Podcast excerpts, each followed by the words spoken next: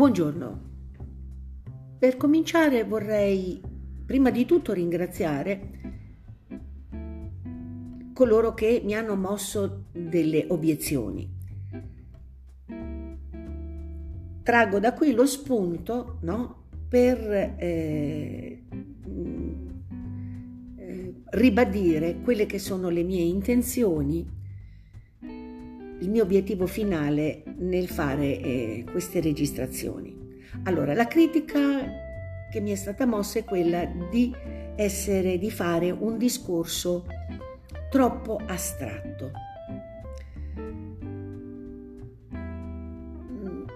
Non, non credo che eh, fare attenzione all'uso attivo e passivo della lingua, soprattutto la lingua usata all'interno della famiglia ricada eh, eh, sotto, questo, sotto questa definizione. Cito a questo proposito una frase di un linguista famoso, Luigi Meneghello, che disse La lingua madre è un nocciolo di materia indistruttibile presa coi tralci pensili dei sensi, percepita prima che impariamo a ragionare è immodificabile. Immodificabile la lingua, irreversibile, io dico, l'influenza della narratrice. Perché, e questo lo devo ripetere, la lingua non è un riflesso dei fatti, una sorta di etichetta sonora che noi appiccichiamo alla superficie delle cose ma la lingua è la prima legge non scritta della società. Quella legge che la madre incarna nel momento in cui crea lo spazio di senso, lo spazio di significazione che il bambino assorbe in modo inerme, acritico, facendolo diventare parte di sé facendolo diventare il suo reale universale e assoluto. La lingua normale che tutti danno per scontata, come ho già avuto modo di dire, è la pratica sociale più potente, quindi il contrario preciso di astrazione. In quanto la lingua orienta i comportamenti legittima i comportamenti, li delegittima, persuade, dissuade, stimola i sentimenti, la lingua provoca emozioni, blocca le emozioni. I luoghi comuni della nostra cultura, gli stereotipi, vengono fissati, definiti e perpetrati dalla lingua e noi non ne siamo consapevoli potremmo dire a nostra insaputa. Ecco, il mio invito è quello di provare a destrutturare la normale lingua quotidiana, perché così ci possiamo mettere nella situazione di difenderci da violenze al silenziatore, come dico io, che vengono messe in atto usando proprio il linguaggio quotidiano. I cecchini che ci colpiscono senza che noi li vediamo, però i colpi li sentiamo.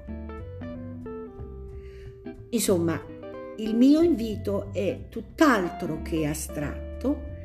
Dobbiamo rompere la superficie dei significati scontati, destrutturare, andare in fondo o, o, o mettersi di lato o mettersi sotto o comunque cambiare il punto di vista per alterare il significato delle cose e delle situazioni che invece diamo spesso per scontate. Ecco, quindi questo tipo di eh, approccio non credo sia eh, se visto così come vi ho indicato, non credo sia un approccio eh, astratto, tutt'altro concreto. Ogni parola è un atto di identità. Ogni parola che uno sceglie racconta qualcosa appunto di chi la usa. La lingua di tutti i giorni, ripeto, non è innocua. Esprime la nostra visione dei fatti e la perpetra. Un esempio che mi viene da un articolo di giornale uscito domenica 1 ottobre, cioè qualche giorno fa. Eh, la, intanto dico dell'articolo eh, uscito sul messaggero dove eh, si diceva eh, che il Consiglio d'Europa mm, diciamo rimprovera di nuovo perché questa sarebbe la seconda volta il fatto che l'Italia eh, non punisce come dovrebbe le violenze domestiche.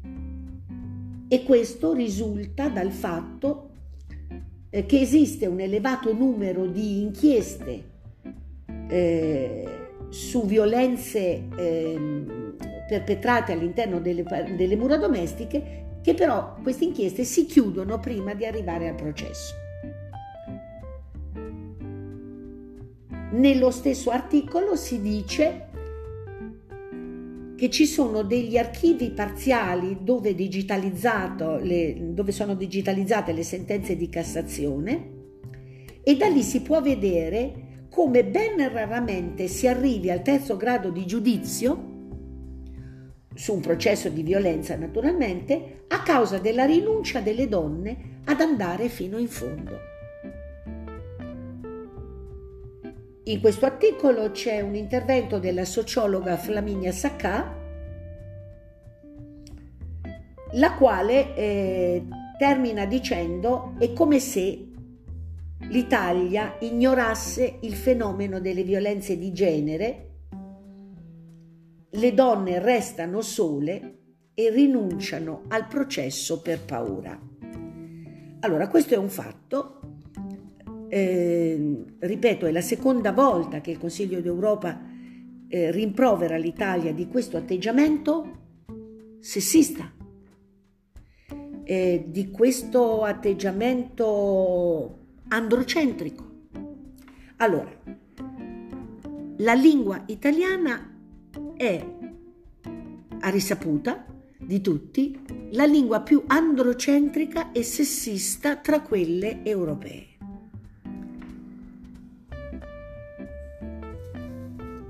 Cito solo l'esempio di un proverbio che tutti noi eh, ripetiamo senza domandarci in effetti che cosa significa.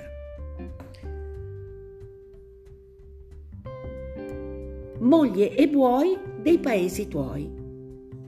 Ora, senza scomodare le grammatiche, proviamo a riflettere, no?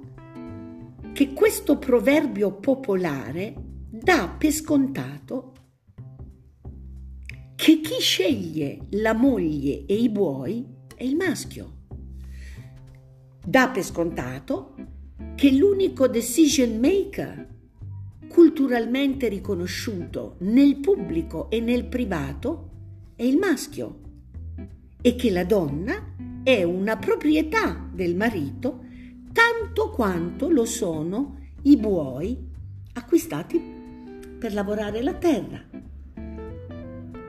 Ora, non è un caso che ci sia questa, eh, diciamo, sintonia tra i significati che vengono fuori. Se proviamo a vedere questo proverbio da un altro punto di vista e le accuse di sessismo e androcentrismo che ci vengono mosse dal Consiglio d'Europa l'altro ieri. Dunque, più pratico di così, la lingua ripeto, ha un'influenza forte e reale quando, sulla nostra vita. Quindi quando io porto esempi della mia vita privata, di cose successe a me personalmente, ma le pongo sotto la luce eh, della, diciamo, della forza eh, occulta della lingua usata, ecco che le mie cose personali diventano, no, da un punto di vista di uso linguistico, l'esempio valido per tutti i vissuti, nella loro diversità. Ecco, spero di aver risposto, anche se mi rendo conto che il tema è enorme e che eh, ha bisogno di altri esempi e con gli esempi andrò avanti nella prossima registrazione. Arrivederci.